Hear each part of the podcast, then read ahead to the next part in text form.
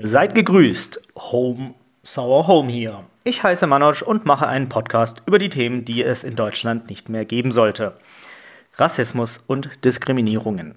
Wöchentlich mache ich eine Folge, in der ich einmal persönlich ein Geschehen von früher schildere, welches es nach wie vor in Deutschland als Makel existiert. Und danach kommentiere ich eine aktuelle Schlagzeile oder News. Hier stehen dabei die rassistischen Entgleisungen im Fokus, die ich versuche einzufangen.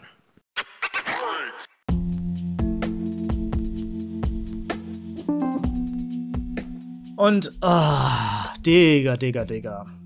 Ganz ehrlich, ähm, ja, das Thema macht mich betroffen, traurig und ist widerwärtig und traurig zugleich.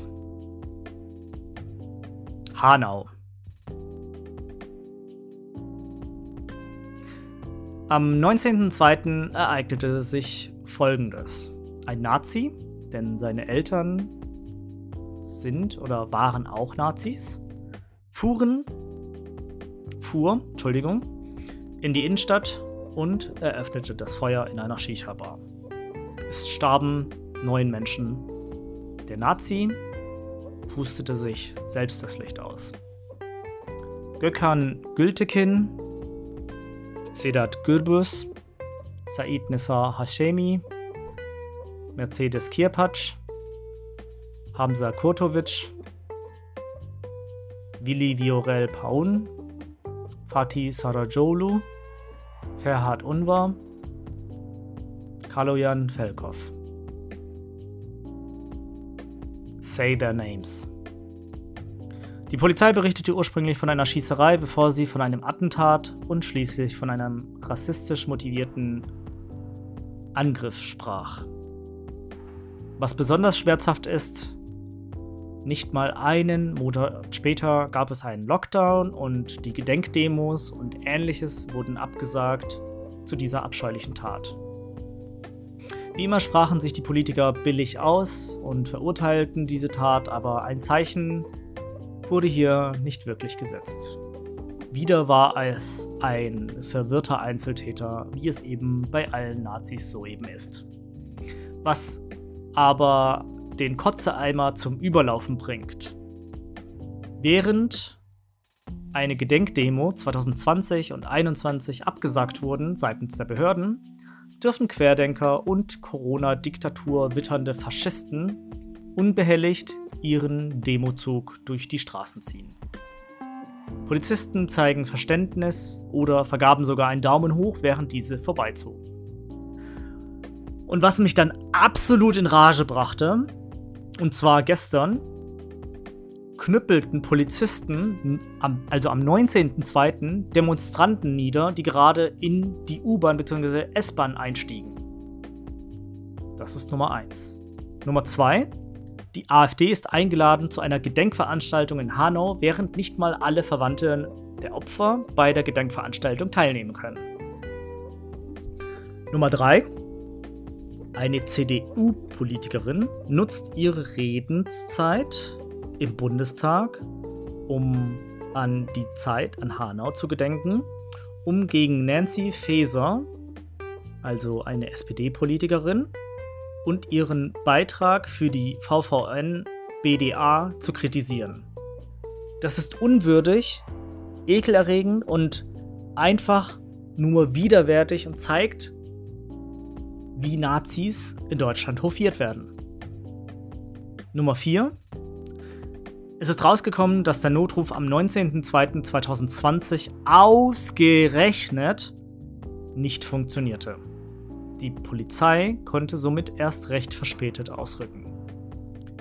Und Nummer 5. Volker Bouffier, ebenfalls von der CDU, ist 2020 eher damit beschäftigt, die NSU-Daten, die scheinbar noch vorhanden sein könnten, zu schreddern, als eben am Geschehen in Hanau Anteilnahme auszusprechen. Wer lange gesucht, findet. Zudem eine Vorlesung von Theodor Adornos aus dem Jahr 1967 Der große Philosoph spricht in Wien über den neuen Rechtsradikalismus und stellt dabei fest, politische Gruppierungen überdauern Systeme und Katastrophen. In Deutschland scheinen zum Beispiel alte nationalsozialistische Zentren wie Nordhessen, wo es bereits in den 80ern des vorherigen Jahrhunderts, also in dem Fall das 19. Jahrhundert, eine wilde antisemitische Bewegung gab. Besonders auffällig zu sein, beziehungsweise anfällig.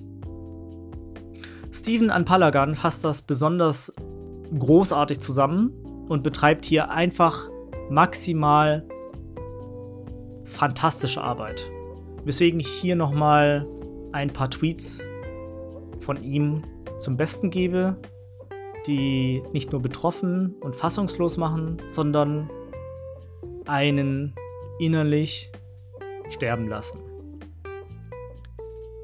Bundesinnenminister Seehofer, der bis zur letzten Patrone gegen die Zuwanderung in die deutschen Sozialsysteme kämpfen wollte, sagte im Jahr 2018, der Islam gehöre nicht zu Deutschland. Sein Amtskollege in Nordrhein-Westfalen, Herbert Reul, möchte im Jahr 2019 1000 Nadelstiche gegen die Clankriminalität setzen. Letzte Patrone, der Islam gehört nicht zu Deutschland, 1000 Nadelstiche, Clankriminalität, Shisha-Bar-Romantik, ausländerfeindliche Ressentiments, Kriminalisierung ganzer Völ Bevölkerungsgruppen. Das Wissen über Rechtsextremismus ist da. Es scheint nur im falschen Teil des Gehirns abgespeichert zu sein. Als in Hanau ein Rassist seine Patronen einpackt und Menschen ermordet, denen er nicht zugesteht, dass sie zu Deutschland gehören, der als Tatorte Shisha-Bars auswählt und der Jagd auf diejenigen macht, bei denen er eine Zuwanderungsgeschichte vermutet, berichten Journalistinnen und Journalisten in der Tatnacht in völliger Verkennung der Lage und in beeindruckender Analogie zur früheren NSU-Berichterstattung. Sie vermuten alles, nur eben keinen rechtsextremen rassistischen Mord. Bei der Welt heißt es, in Hanau sei, beziehungsweise, Entschuldigung, bei der Welt heißt es, Hanau sei dafür bekannt, dass es Auseinandersetzungen im Milieu gibt. Eine ihrer Quellen vermutet, dass die Spielautomatenmafia hinter dieser Sache stecken könnte. Und die Bild möchte aus relativ gut unterrichteten Quellen erfahren haben, dass es sich bei dem Täterumfeld um Russen handeln könnte. Sie spekuliert über Drogenmilieu und Schutzgeldzahlungen. Der Fokus titelt Erste Bilder nach den Shisha-Morden. So, das Zitat bzw. die Tweets habe ich hier mal beendet.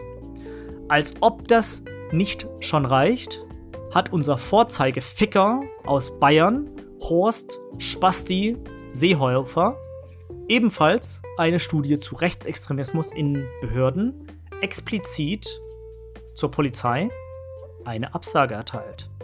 Großartig, oder? Klasse.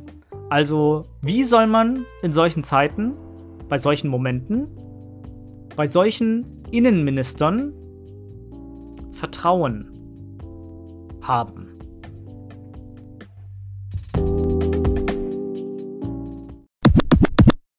Ich hoffe, euch hat diese Folge gefallen. Bitte abonniert meinen Podcast und haut mir bei iTunes eine Bewertung rein. Bei Instagram könnt ihr mich unter manoj-hsh